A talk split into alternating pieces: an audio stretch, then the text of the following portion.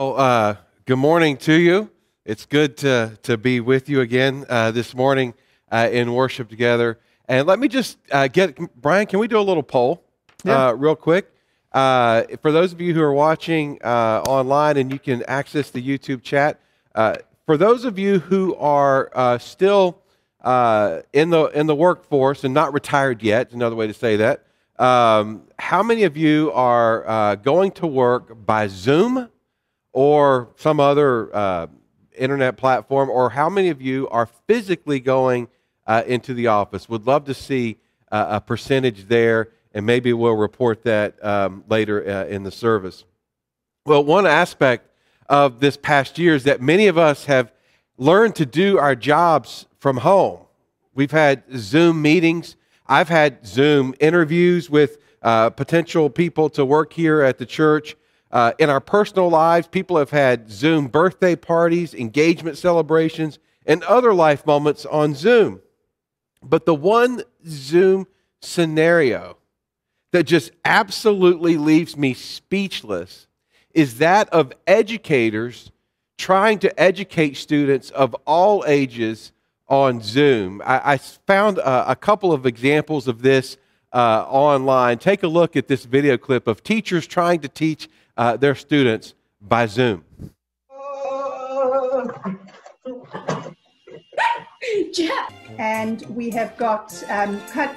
what- Simon, I'm recording. Oh, You should. You should just like make epic videos of your adventures in the school building solo. Wait, wait, what happened? My god. we have heat and things. Does anybody want to tell Eliana that we're we're, we're uh, in class right now? Oh my god. I'm sorry. Hold on, let me see those. All right, can everyone see these notes? Everyone can see these. So if we're looking, hold on, hold on, hold on. I got this. All right, these notes. which means that it's two words that um, we put together to make another word. Um, moon and light form moonlight. Uh, the next word we have is cooler bag. Cooler bag can also be a um, compound word, cooler and then bag. Uh, And he was always the hero.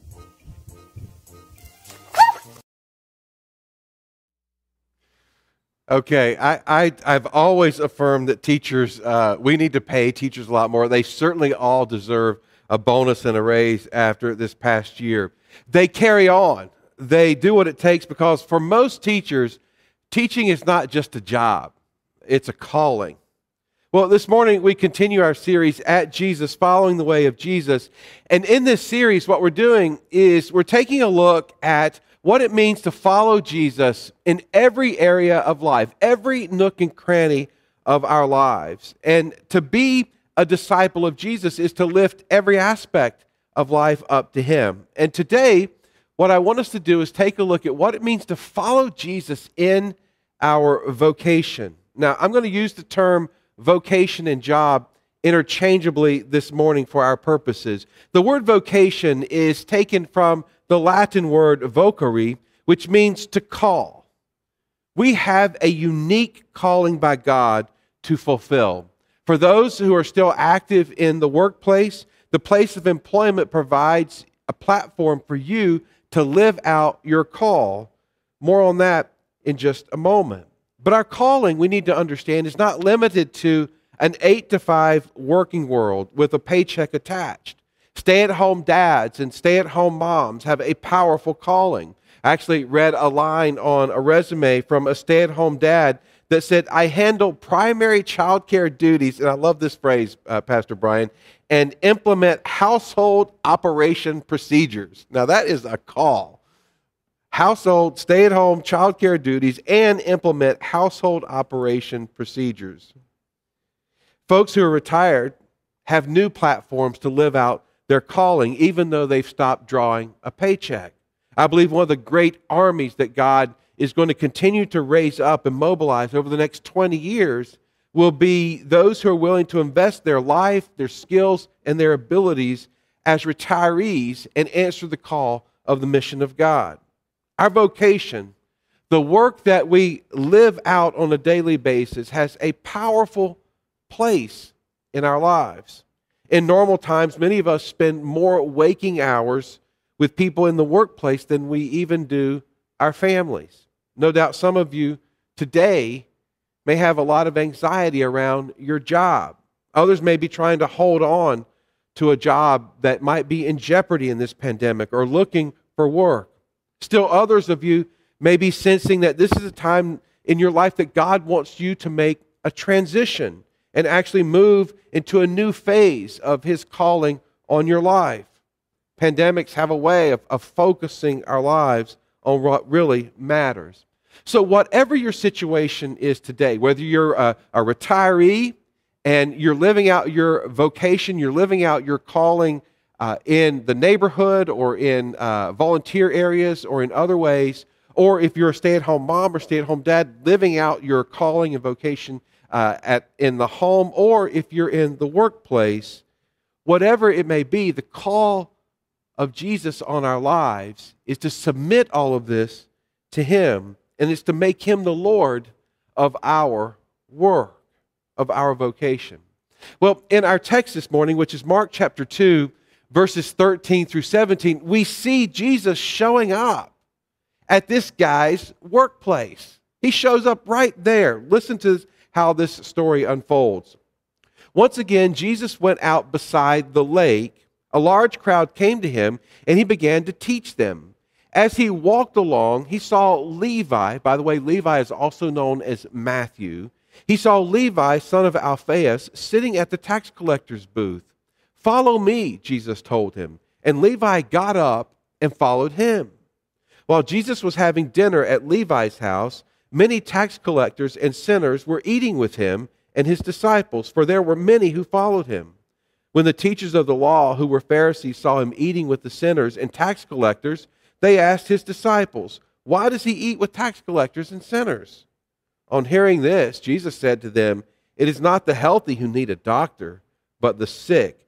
I have not come to call the righteous, but sinners. I want us to take a, a deeper look at this idea of work and calling. But first, let's pray together. God, we ask you and we want you to have your own way in our lives. We recognize that you are the potter and we are the clay. We offer our lives up to you for you to mold us and to make us after your will, whether it's in the workplace or as a retiree or as a stay at home parent, as a volunteer. Have your way with us, O oh God. And we're going to wait. We're going to yield. And we're going to be still. In Jesus' name, amen. So we'll take a, closer look at our story in just a minute. But what I want us to do is take a broader view of this idea of work or, or calling, and particularly a, a God's eye point of view.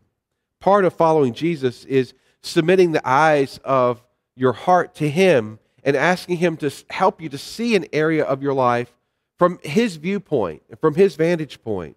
We hear all the time what people think of their work from their point of view. Uh, when I was in the Army, if someone uh, was approaching their separation date from the Army, they were called short, which was short for a short timer. Well, when I was in the Army, there was a guy who hated his job so much in the Army that even while he was even more than a year away from his separation date, every time you would see him in the morning and you would greet him, he would count down. He would give you the number of days he had until he could stop that job and leave the army. So you'd say, Hey, so and so, how are you doing? And he'd say, 247. Now, needless to say, he wasn't put in charge of morale for the unit. And no doubt there are jobs like that. They make us think, man, I'm not sure I ever want to work again. But that is not how God wired us. God wired us to live out of our calling and to live out our work. He gave our first parents, for example, uh, a job right out of the gate. Genesis 2:15 says, "The Lord God took the man and put him in the Garden of Eden to work it and take care of it. I mean, just right away after the creation of humankind, we see God putting them to work. Now, here are just three areas of our vocation that God values incredibly. And the first is God wants us to see our work, our vocation, as His provision. It is how God most often chooses to take care of us, His children, and to give us our daily bread. Now, to be sure, there are other ways that God provides for those who are not able to work. And it is often through the generosity of others. So your work is how God provides for you and how God enables you to provide with a generous spirit to others. Our vocation fills us with a sense of meaning and a sense of purpose. It gives us a reason to get going in the morning and to use our gifts and abilities and our, our talents and our energy the way God intended. It is interesting. I've talked over the, my uh, 30 years of ministry, I've talked to several couples when they have just made a, uh, a, when they've just retired. And retirement, most couples will tell you, is a period of serious adjustment. And at first, they were a bit aimless. Uh, they were not overwhelmingly happy, not as happy as they thought they would be, because they didn't really know what they were going to do with their lives. But as soon as they saw their retirement years as providing a new venue or a new platform to live out their calling and their vocation by God, then they were much, much happier. You know, I, honestly, the way a lot of these conversations started is uh, the wife would usually call and say something like, Pastor Phil, can you find something for my husband to do? He's driving me crazy now that he's around the house all the time. Where our vocation allows us to not only have this sense of purpose, but to also give back and to participate in the fabric of the community. And again, this is not limited to jobs with a paycheck attached. When you allow God to use your calling in the community, then we get to shape what the community is like. You know, often people complain about this community or that community, but as Christians live out who we are in the context of where we live, we get to, to have salt and light type of influence. We get to shape the fabric wherever we are. An- another way to see this from God's point of view is that our work needs to be submitted to the lordship of Jesus.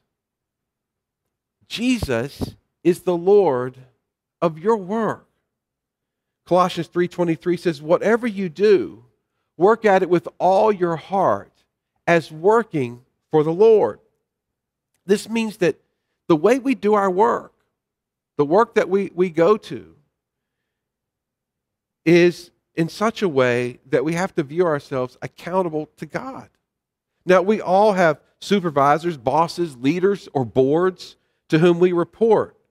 And for the disciple of Jesus, there's another line up there. We are accountable to God, and we want God to be pleased with our work. This means we work with integrity and honesty because we know that integrity and honesty is at the bottom line of God's performance appraisal. It's not how many sales you made, it's not how many customers you served, it's not how many troops you commanded. It is did you represent God well in the workplace? Imagine uh, God uh, in, in, in, as, as you give an account for your life, and imagine God talking to you about your work. And imagine someone starting to say, Well, God, I made this many sales in real estate, or, or I taught this many years in the classroom, or so and so and so and so.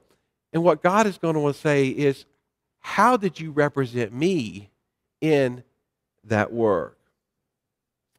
Another powerful aspect of our work from God's point of view is that our work does have boundaries. God wants us to work hard and to be diligent and to be thorough, but God never intends for our work to come before Him. And God has placed limits on our work. Exodus 20, verses 8 through 11 reads Remember the Sabbath day by keeping it holy. Six days you shall labor and do all your work, but the seventh day is the Sabbath to the Lord your God. On it you shall not do any work, neither you, nor your son or daughter, nor your male or female servant, nor your animals, nor any foreigner residing in your towns. For in six days the Lord made the heavens and the earth, the sea, and all that is in them, but he rested on the seventh day.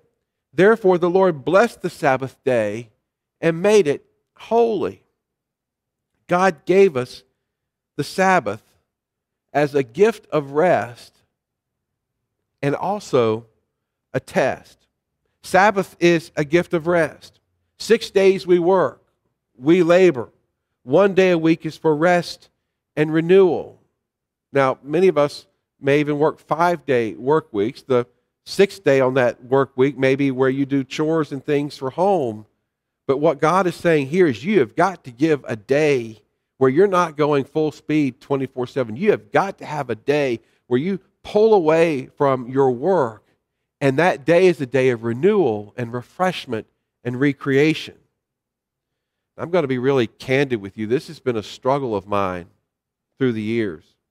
As a pastor, I have to designate a, another day, a different day as a Sabbath to pull away from the work. And there are seasons in which I'm really good at this, at taking a Sabbath each week and not answering texts or emails or initiating work. Now, I'm not referring to emergencies. I'm in a job where emergencies come up, but I'm talking about routine weeks. And there are seasons I've been really good at it and seasons when I have not been so good. Here's what we need to know about the Sabbath God renews us in those Sabbath moments so we can be the person that God wants us to be. After all, we're human beings, not human doings. When we don't take a Sabbath rest from our work, we actually rob God of a crucial component of our spiritual formation. Let me say this again. When we don't take a Sabbath rest from our work, one day a week from our work, we actually rob God. We take from God a tool that God uses to recreate us in the image and likeness of Jesus. Sabbath is a break in life's rhythm through which God forms us. God uses it to make us to be more and more like Jesus. Now, Somebody who is retired might say, Am I on a permanent Sabbath? No. Most of you have a, a, list of chores and appointments and commitments and volunteer commitments and routines that you need a Sabbath from.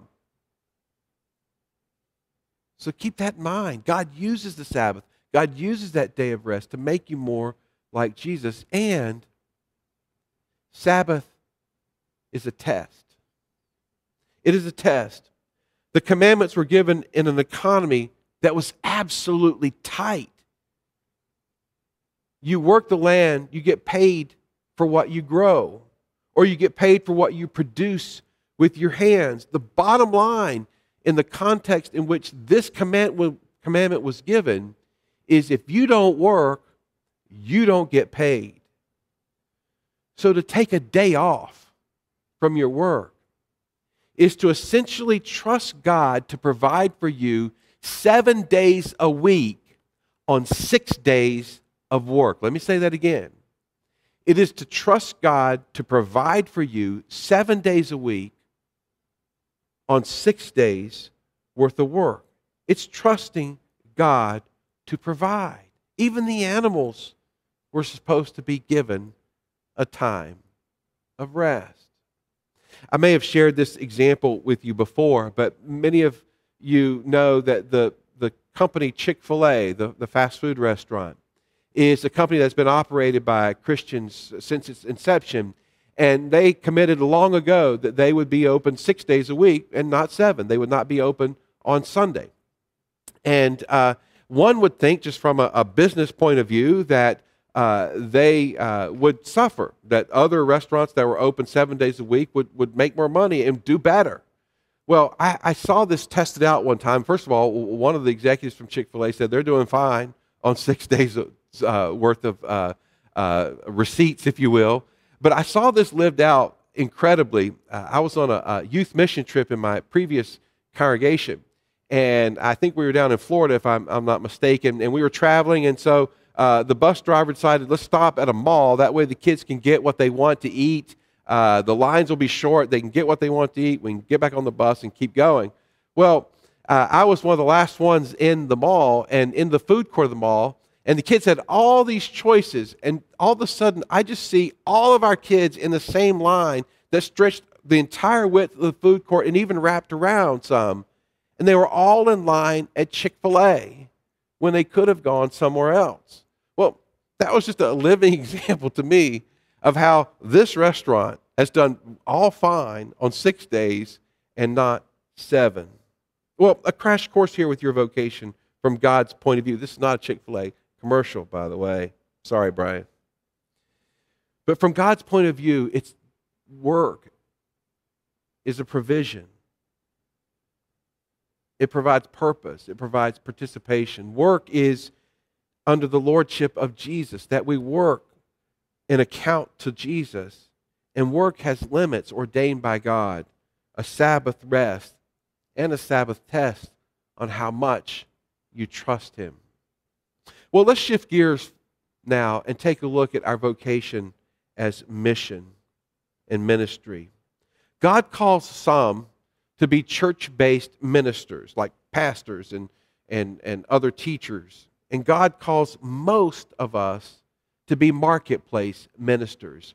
And the word marketplace I use as anything that is not a, a vocational church based ministry. So it could be a stay at home mom or dad. It could be someone who's retired and, and volunteering in the community. It could be school teachers, uh, jobs. It could be uh, anything other than church based ministry, marketplace ministers. Jesus called Matthew to leave his job as a tax collector and to follow him. Now, there had to be more involved in this than Matthew simply getting up from his first century cubicle and then just taking off after Jesus. I don't know if he had to punch a clock or turn in his collections or what, but all we know is he left everything and followed Jesus. The Greek word there for left or leave means to abandon. So he abandoned it and he followed Jesus.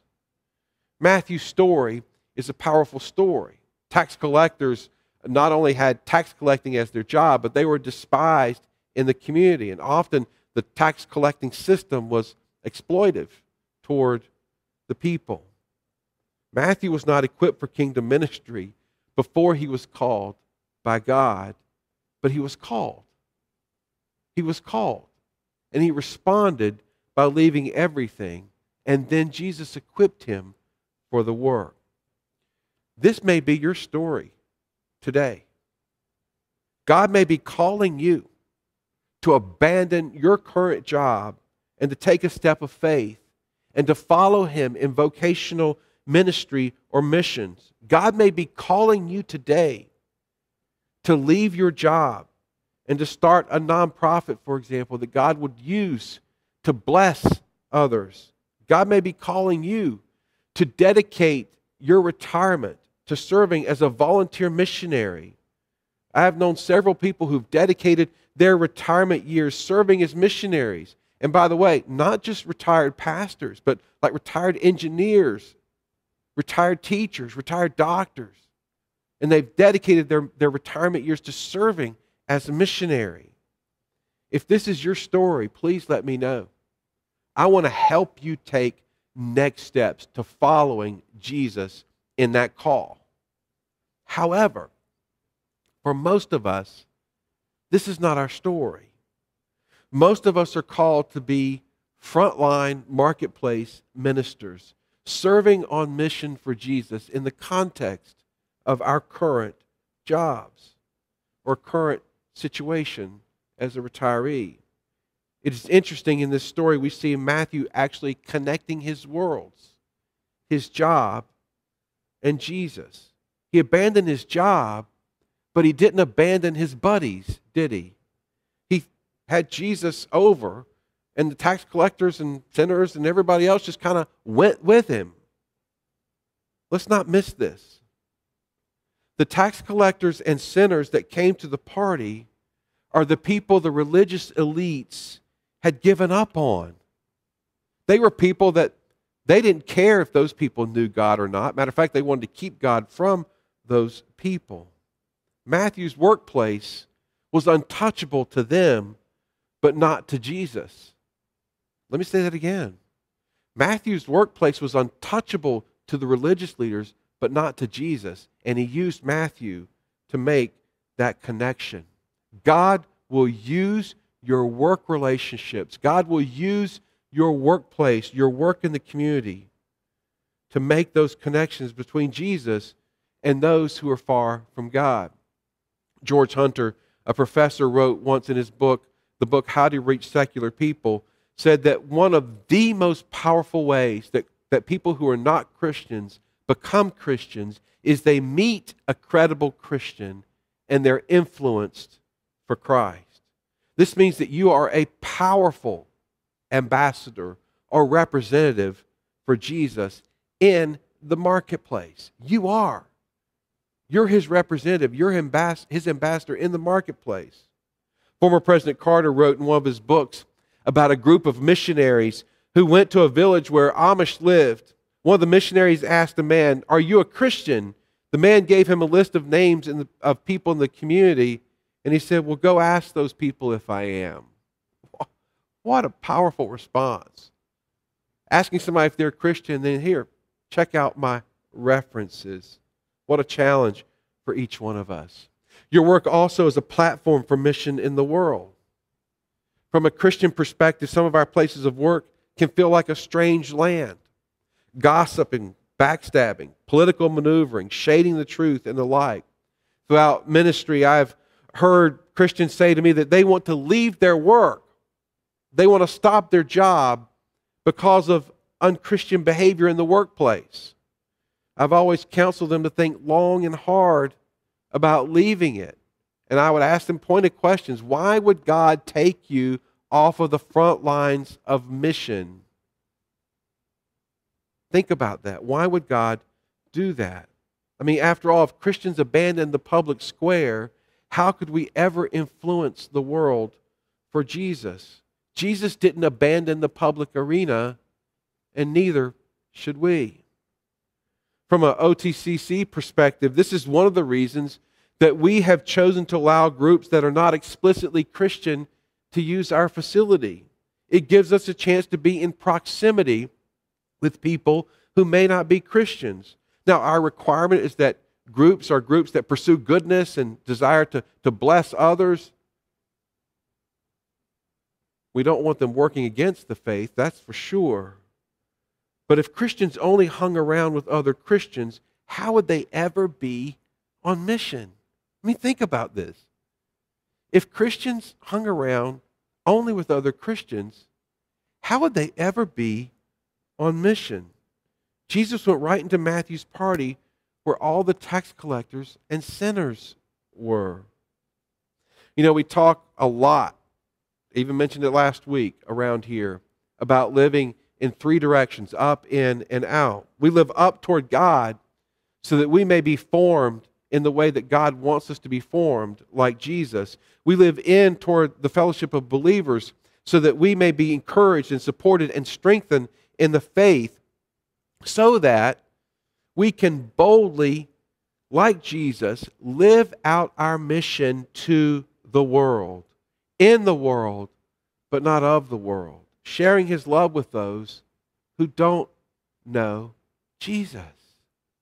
Our workplace, your vocation, your calling, active or retired, is a powerful platform that the Lord gives you to share the gospel of Jesus in word and deed. God has His voice on your life, His call. Yes, that call is to be in relationship with Him. And He has the vocational call on your life to use your job, to use your retirement interest, your life routine as a platform through which He will use you to share Jesus. I encourage you to see your work through His eyes and see the people in your life the way He sees the people as people He deeply and dearly loves. As you do, I am confident that God will give you opportunities to share the love of Jesus. Amen. and amen. Well, Pastor Brian is going to come now, and he is going to lead us in our time of communion as we close our service.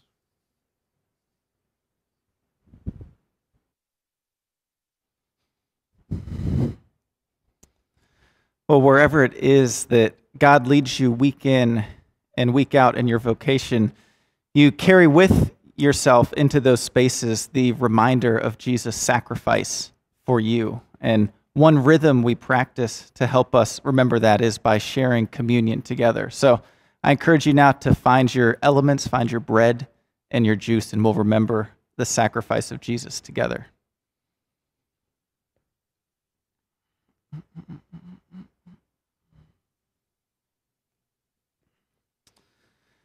When we look at the Last Supper in Scripture, we see that on the night of Jesus' betrayal, he was having supper with his disciples. They were reclined at the table. And while they were eating, Jesus took the bread.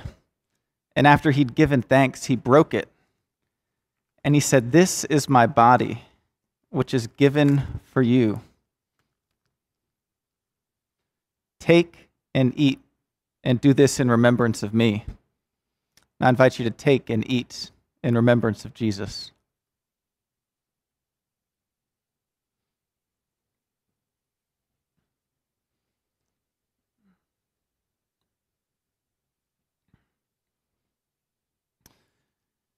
In the same way, he then took the cup and said, This cup is the new covenant poured out in my blood. Take and drink and do this in remembrance of me. Let's take and drink in remembrance of Jesus' shed blood.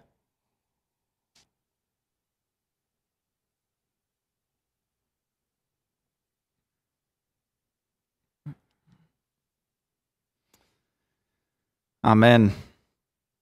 Wherever the Lord leads us this week, let's bring with us the reminder of the sacrifice that God made for us, the ways that we have submitted ourselves to Jesus and he makes us whole. And we remember the, the great mystery of faith, which reminds us that our Lord and Savior, Jesus Christ, died and Jesus was risen. And we hold to that promise that he tells us that he will come again. So as we step into a new week, let's close in prayer together.